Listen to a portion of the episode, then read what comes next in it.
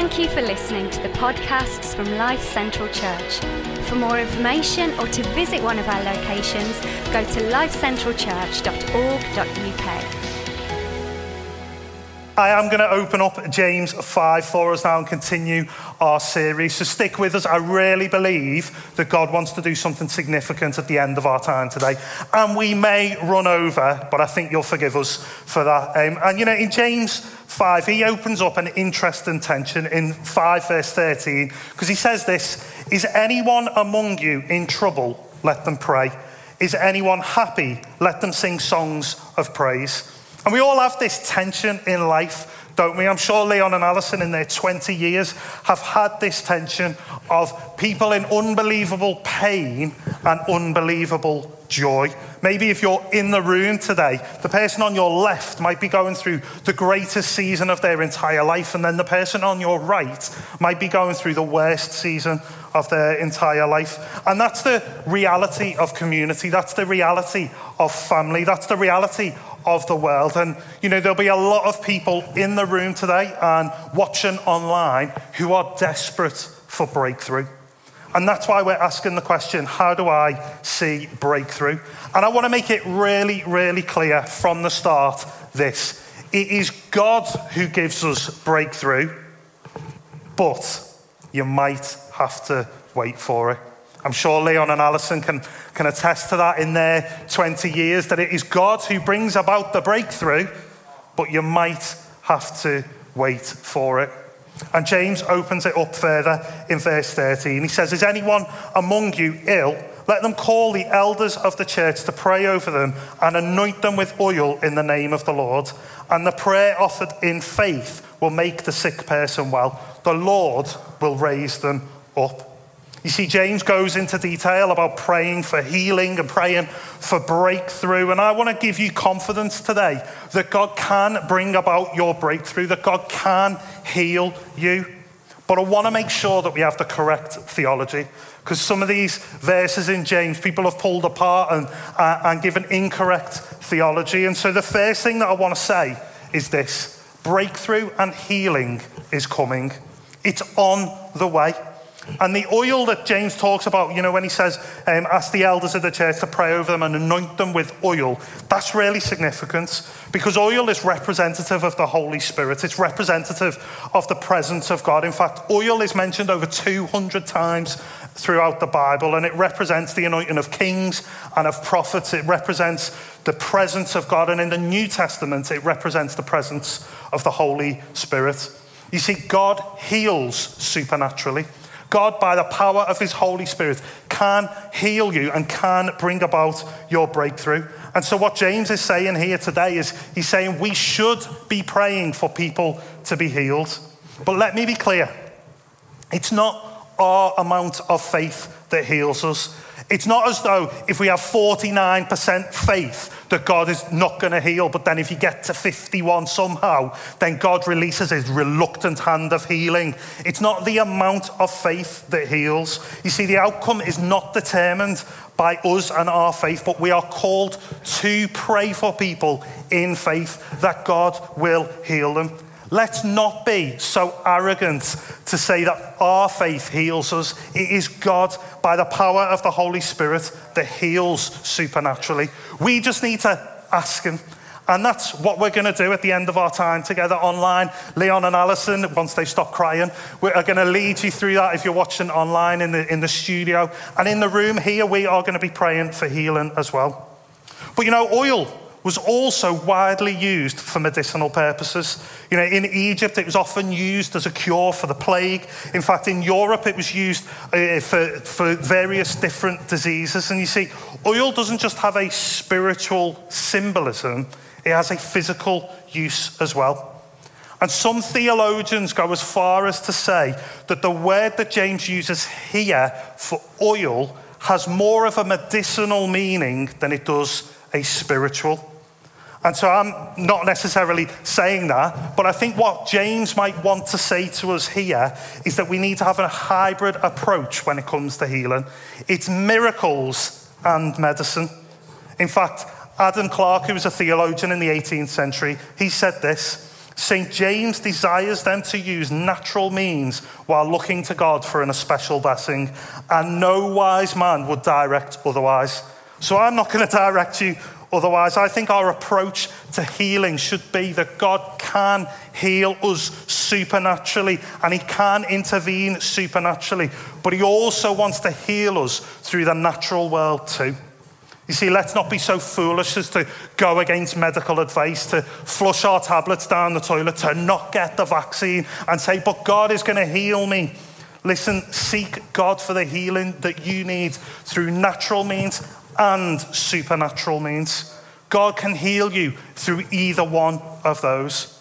And you need to know that your prayers are powerful and effective. Your prayers are powerful and effective. Every single one of you in the room here today, your prayers are powerful and effective. If you're watching online at home, your prayers are powerful and effective. And if you don't believe me, let's have a look at what James says. Because James says in James 5, verse 16, he says, The prayer of a righteous person is powerful and effective. James is saying, your prayers are powerful and effective. I don't know whether you're getting that.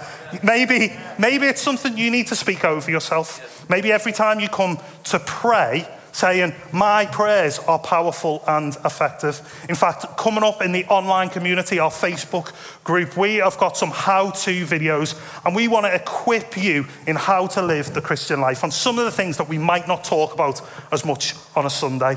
And one of the, the first one that's coming out this Wednesday is how to pray out loud. We want to equip you to pray out loud. Why?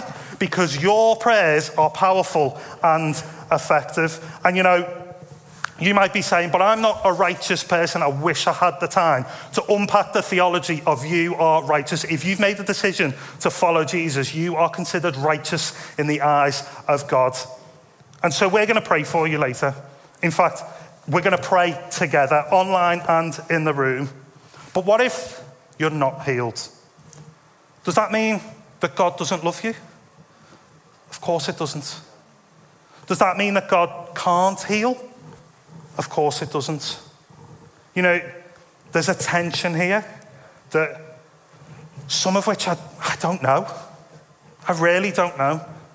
But what I, what I do know is that healing is coming and breakthrough is coming, but we might have to wait for it. And that is point number two. You, but you might have to wait for it. In fact, we've probably read James 5 the wrong way round. Because before James talks about healing, he sets up the foundations in James 7 to 12. And you can read it in full yourself. I've pulled out some of the highlights to, to, to, so that we can dig into the right points. He says this Be patient then, brothers and sisters, until the Lord's coming. You too, be patient and stand firm, because the Lord's coming is near. Brothers and sisters, as an example of patience in the face of suffering, Take the prophets who spoke in the name of the Lord. As you know, we count as blessed those who have persevered. Let's read that again. We count as blessed those who have persevered. The Lord is full of compassion and mercy. You see, James keeps using this phrase, the Lord is coming, the Lord is coming. That's because Jesus is coming back. Like, he didn't just die, rise again, and go off to heaven. It's to be like, see you later, lads. Enjoy your best, all the best. See you in a bit. Like, he promised that he is going to return. And it says in Revelation 21, it says, when Jesus returns, he will wipe every tear from their eyes. There will be no more pain, or mourning, or crying, or pain, for the old order of things has passed away. You see, Jesus promises that when he returns, we will get our healing. And so some of us might have to wait till Jesus returns for our healing.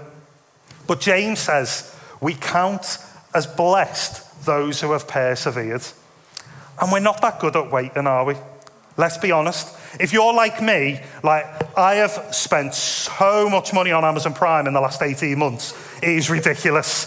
Okay, and, and you see, what I love about Amazon Prime is you order it, and then the next day it's there. it's amazing. It's like magic. And, you know, when, when you order something, there's, there's different ways that you can wait, isn't there? I could order it and then forget about it and go about my day and just be like, oh, look, the Amazon package has been left on my door for four hours. Completely forgot about that one. Why have they stopped knocking on door? Anyway, that's a, that's a rant for another time.